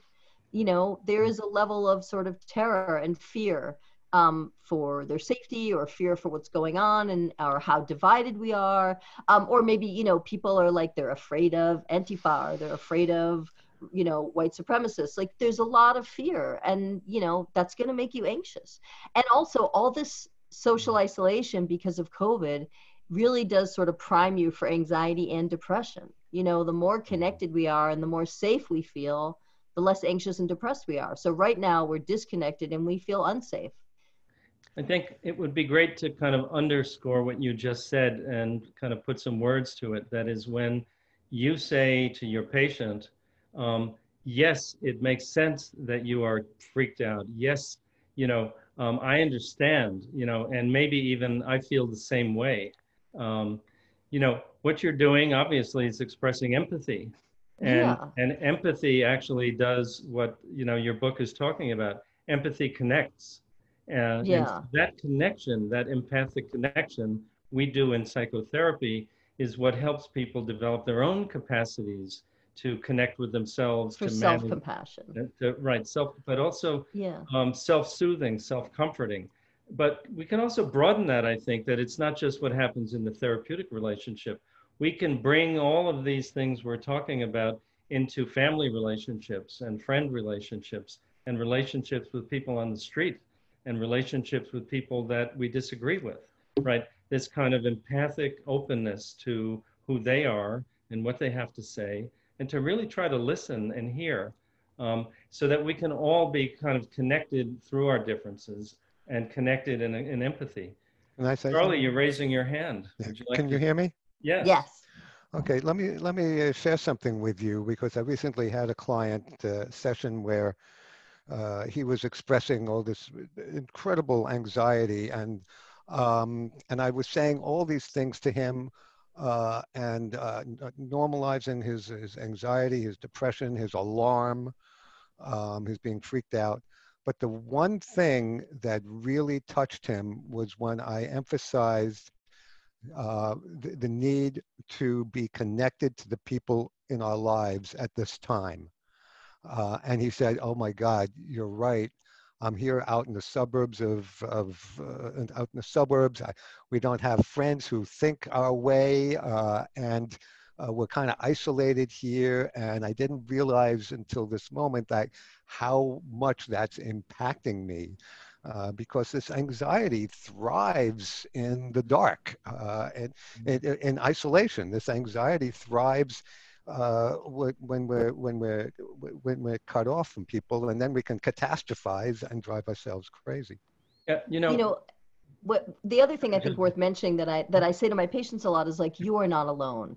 Everybody, you know, I'm talking to ten patients today 10 of them feel the way you do. Like, yeah, you know, other people are anxious. I do think that misery loves company. I do think it is okay to kind of normalize it and to say, you know, this is not, you're not having an abnormal reaction to what's happening. You're having a perfectly normal reaction. What's happening is abnormal. Your reaction is normal. Um, yeah. you know, Derek, Derek Rosenfeld said that he heard me say this, like, if you're not traumatized, you're not paying attention. Mm-hmm. You know, I mean, we're living in a very traumatizing times. And so I think it's okay to normalize, like, I'm not going to just keep keep increasing my patients benzos and antidepressants because they're they're sad and upset about what's happening you know i don't think that that's the answer i mean it's you know i wish i could fix what's happening instead of just medicating my patients so they don't mind what's happening you know that's not it, that's insane you know there's another part i think of what we're talking about which i think you know you've alluded to um, and i have learned some of this from my one of my friend colleagues named dr jack saul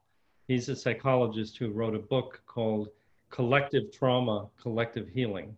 Nice. Um, and he's done a lot of work in, you know, severe traumatized circumstances, such as, you know, the, the aftermath of 9-11, um, you know, the, the war in uh, the former Yugoslavia, et cetera. And he's come up with one of the ideas he's come up with, which I think is relevant to all of us today in this conversation, is that um, it's not just about doing individual work to work on our trauma and processing the trauma, but he suggests that we need to become involved with a collective, that collective action um, is what helps to kind of heal collective trauma. And collective action around creating a positive vision for the future as an antidote to kind of the negative vision that we're being confronted with. And so once again, we're back to connection um, at, a, at a larger level uh, with, a, with a group. You know, after the George Floyd murders, and we all sort of took to the streets and were demonstrating and marching and chanting, um, I felt better. You know, I felt I felt better that at least we were all sort of coming out and agreeing this is terrible, this is wrong, we have to do something.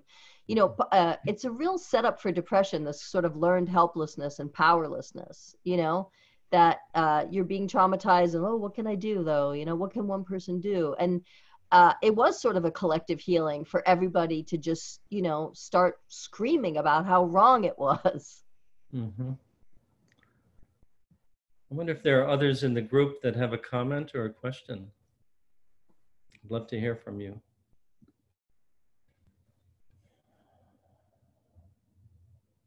Hmm.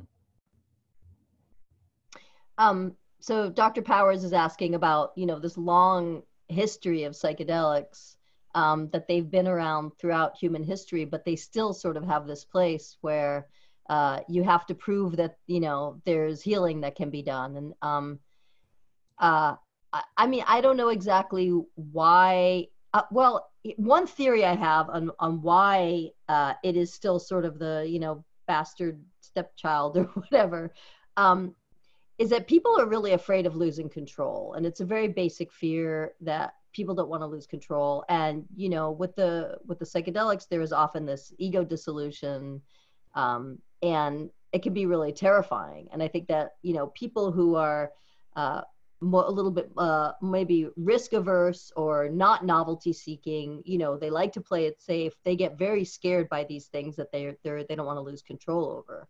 Um, and you know we talk we've talked a lot tonight about how psychedelics are good for like personal healing in the context of psychotherapy but what we haven't talked about at all which is really uh, to some degree where these psychedelics came from where the real history is is their their use in group settings their use in ritualized way um, as a sacrament um, as a church. Hmm. so um, i definitely write about this in the in the community chapter of good chemistry because it's really interesting. Um, you know there are several uh, sort of syncretic religions that are built around ayahuasca. Um, and you know there's the unio de vegetal and my Brazilian Portuguese pronunciation is terrible. And there is a Santo Daime, um, which mm-hmm. translates to the Holy Give Me, which I love. Um, mm-hmm. But these are these are two different sort of like churches um, that use ayahuasca, you know, as as part of a ritual to bring the community together and to do sort of group healing. And you know, it's also worth mentioning that uh, way back when, traditionally, it was only the shaman who would alter themselves. The other people wouldn't. Um, but over time, you know, I think that uh, now everybody drinks the ayahuasca, but but in certain cultures, it was just the shaman who would drink the ayahuasca to heal somebody. Mm-hmm. Um, but now, you know, we have these group rituals and these ayahuasca circles where everybody everybody drinks.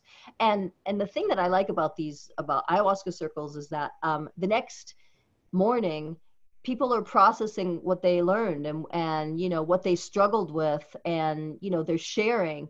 And there's something about that group sharing um, that again is like great social cohesion and you know you can really uh, support or empathize with somebody who went through a, you know a hard night or a bad trip or they figured out something very you know shattering about their history.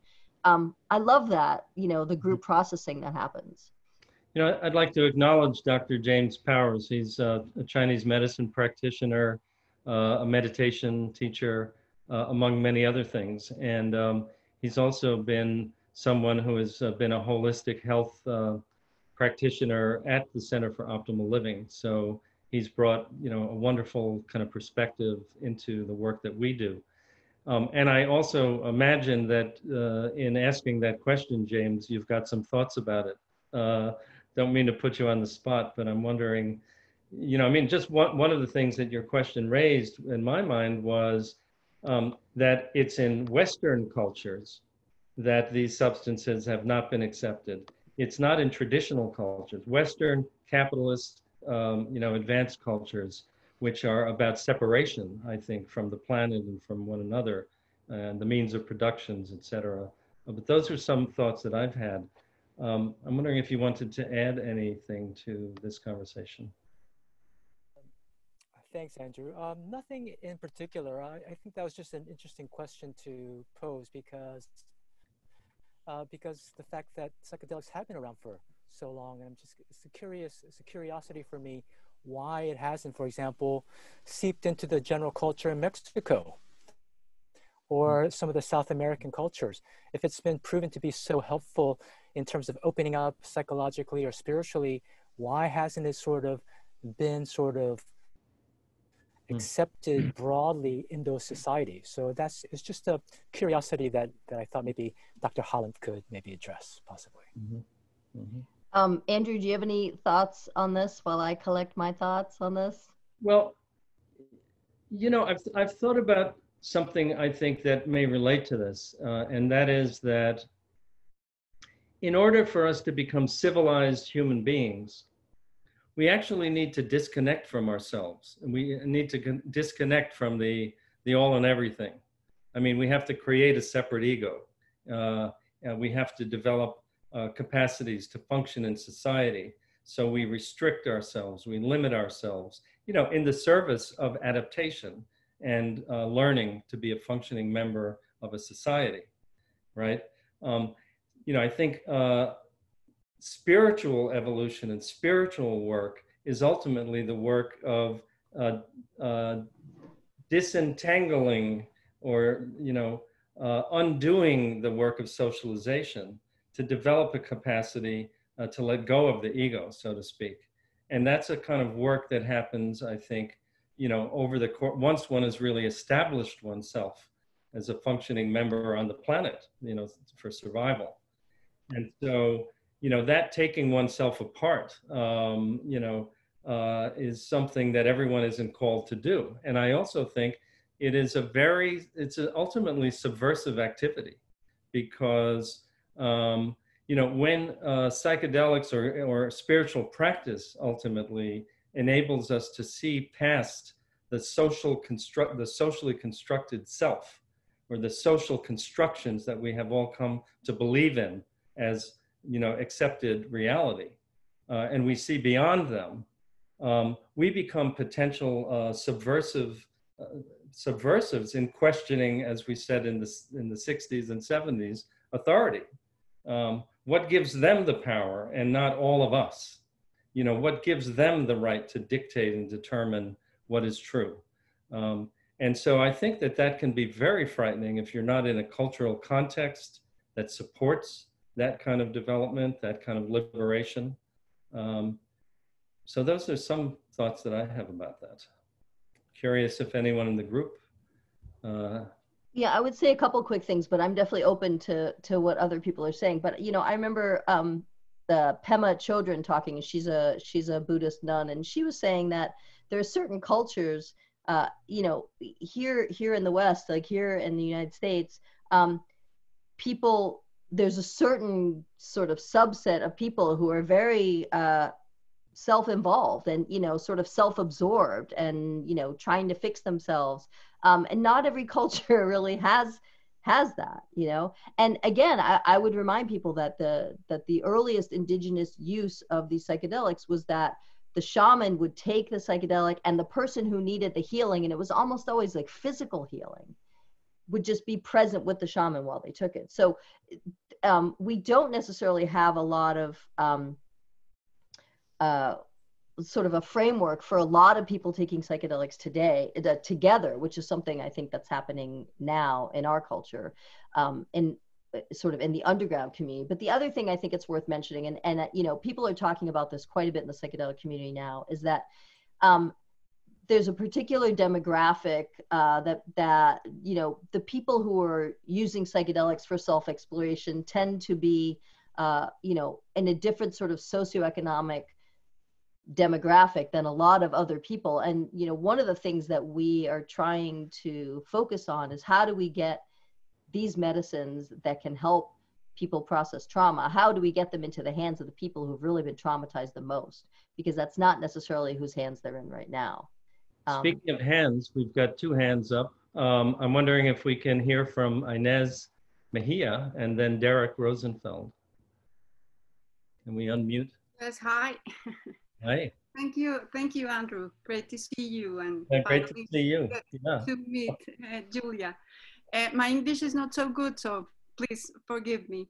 Um, I, I, I've been wondering for a long time now, after my psychedelic experiences, what exactly means this uh, ego dissolution because I, I haven't understand exactly what exactly what exactly that that means. Um, when do you know that your ego has dissolved? you know, my experiences have been very very deep, and I think um, I've been healing many many things and discovering many things, but that thing that the ego dissolution that is always uh, around on these issues, I I haven't had the chance to understand. Mm. Thank you. Mm-hmm.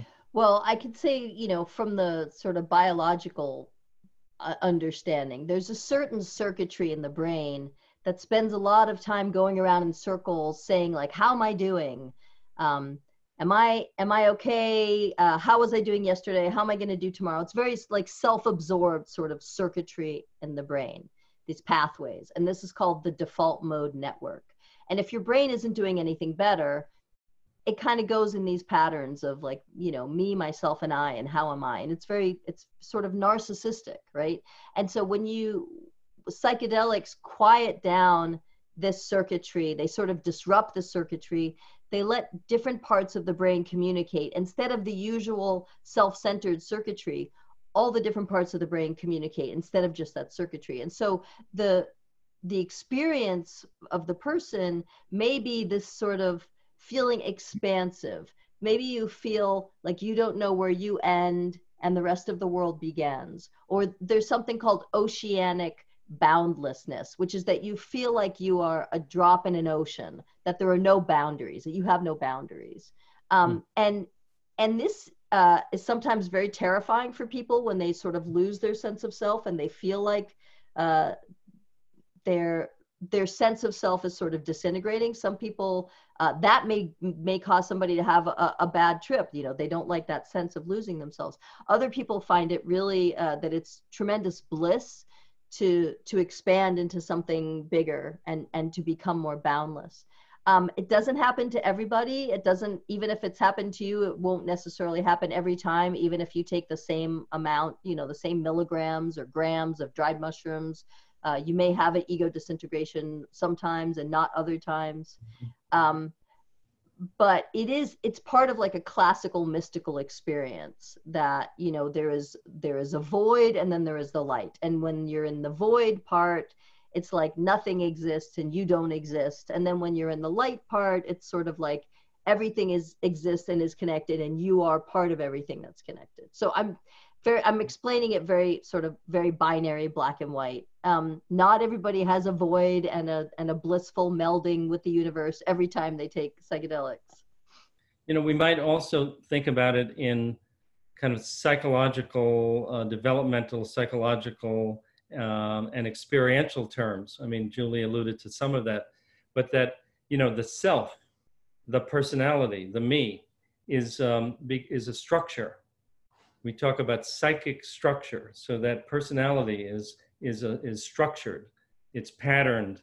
I think it's it's rooted in uh, networks in the brain, but we can think of the you know the sense of self as a structure. And you know, uh, psychoanalysis has different ideas about the structure of the personality. There are different theories, but for whatever reasons, it seems that psychedelics seem to have the ability to loosen the structure so that in lower doses, you know, the defensive structure, that is the structures that keep parts of our awareness from parts of us that we are unaware of, what we might think of as unconscious, um, become uh, more accessible.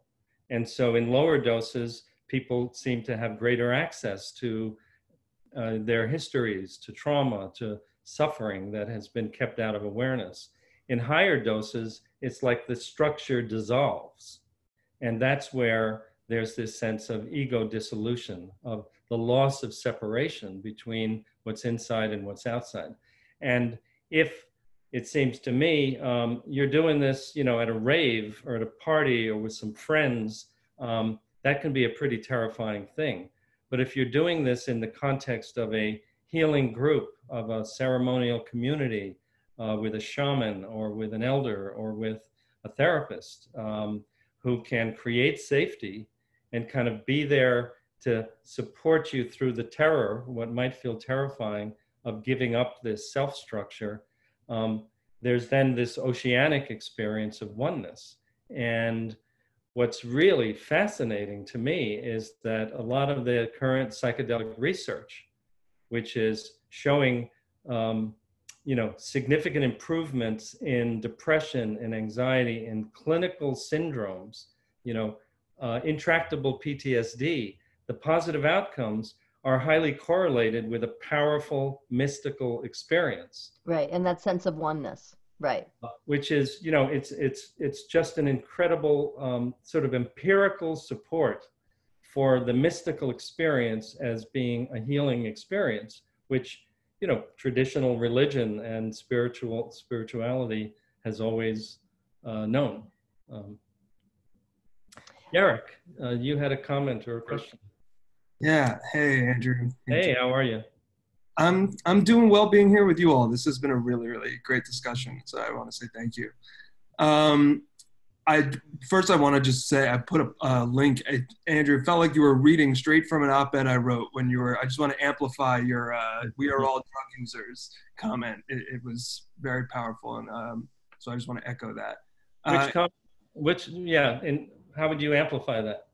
Oh, I mean, literally everything you said is. Uh, if folks want to just take a link, uh, a look at the link I put in. I mean, it really is. Whether you're a coffee user or a marijuana user or you know I one of the epiphanies I had when it came to that was you know growing up when you went to the pharmacy or whatever we call it going to the drugstore and it's just such a normalized way in that sense and then you look at drugs that are made illegal for various reasons that had nothing to do with the drugs themselves but based in racism 100 years ago meanwhile these drugs have been around for hundreds or thousands of years and just the, the way we made distinctions between illegal and legal and you know what is bad and what is good and mm-hmm. you know we are truly all drug users um yeah.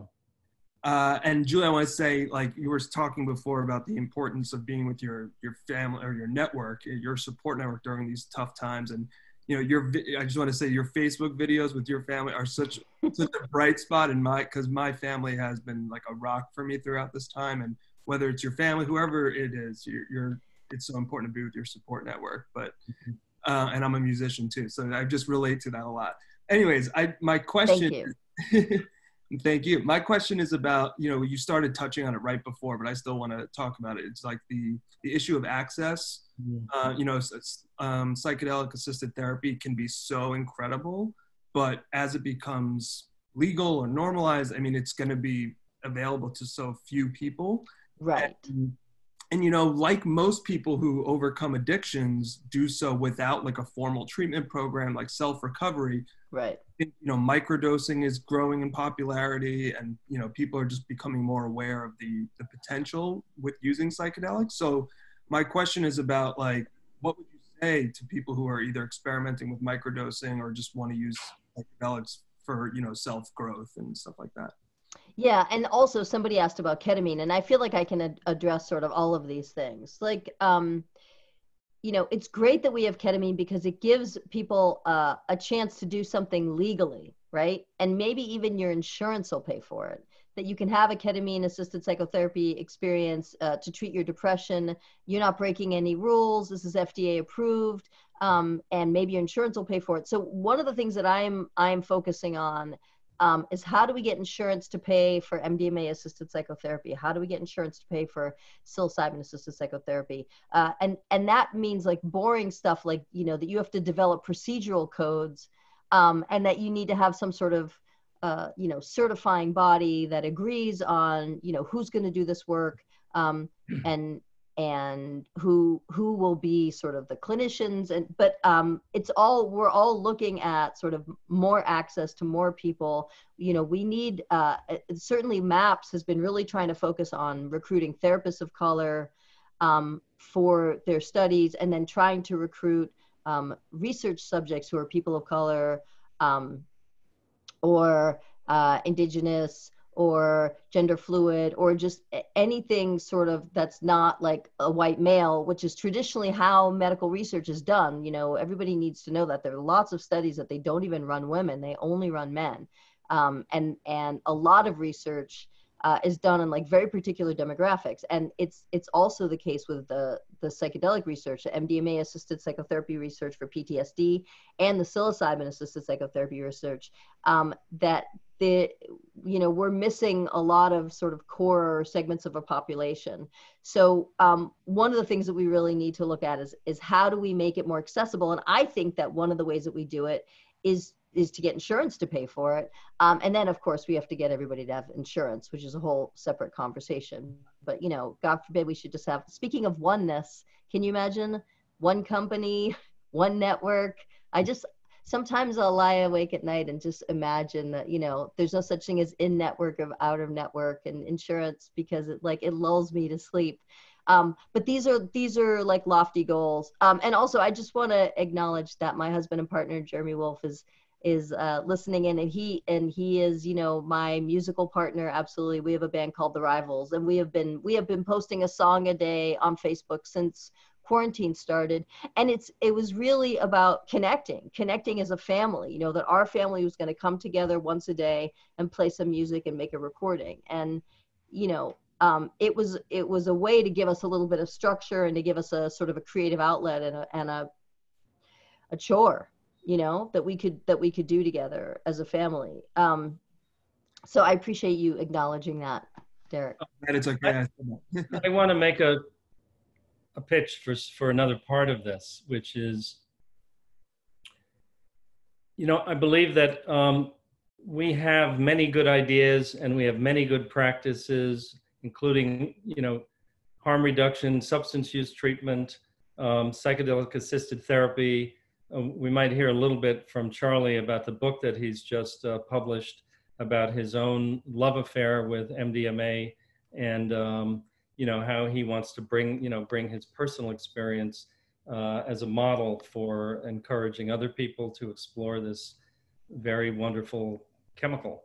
Um, but uh, something that's been really at the top of my mind is that um, there is such a I mean, I think on the one hand, we're in the middle of a kind of sea change uh, in this culture in the last couple of years, in which maybe it's the opioid overdose epidemic, it's the psychedelic research, uh, it's the breakdown of you know our uh, faith in leaders that many many people across this country are becoming uh, shaken out of old rigid you know bad thinking and practices and open to new ideas and so on the one hand, we're seeing, you know, lots of people interested in harm reduction, in progressive treatment, in compassionate care, in psychedelics.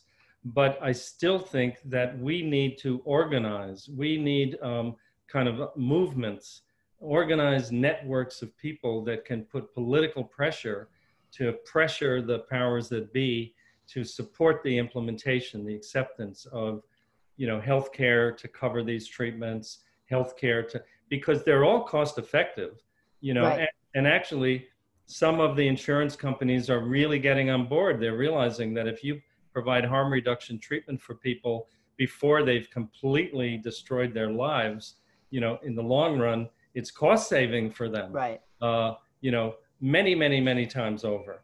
And also with the um, the movement uh, to uh, decarcerate people and deflect people from treatment. So but we need, um, I think, movements and we need organization and we need to come together to, um, you know, to, to move society along to embrace these things. Yes, I, I certainly uh, would agree with you, Andrew. And um, I, uh, uh, I, am happy to uh, to uh, underline the word you used before, subversive, um, because psychedelics are, in my opinion, inherently subversive. They just are. They they subvert the whole. Uh, um, in the '60s, we would trip and find the industri- military-industrial complex completely hysterical, completely absurd and that was really seductive. And that's one reason I, they, they wanted to shut us down because we were laughing at them.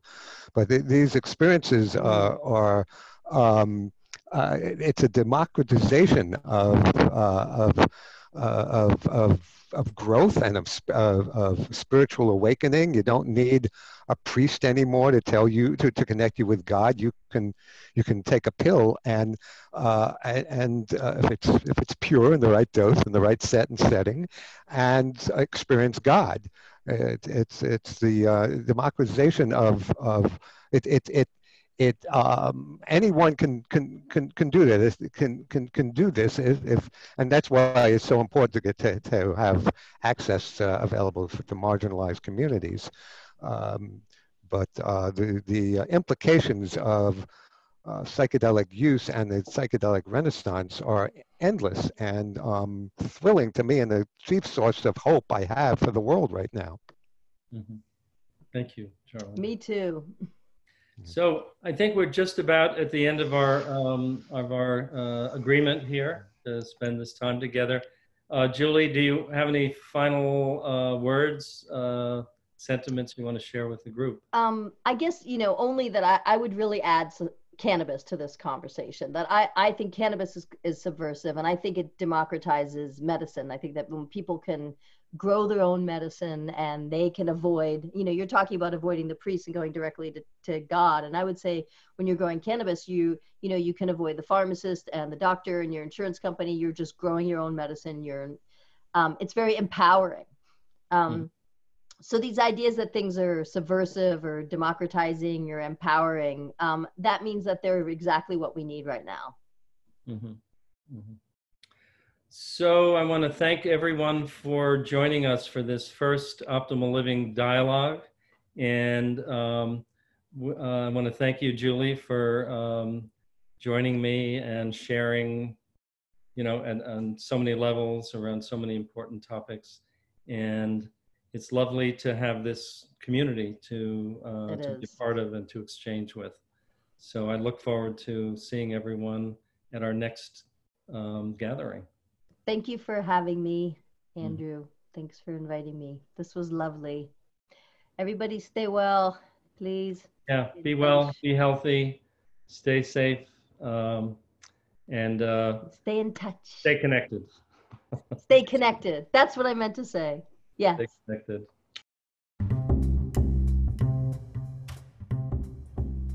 For more information about the Center for Optimal Living, you can reach us at info at cfol.org. And check out our upcoming events at our website, centerforoptimalliving.com. Thanks for listening.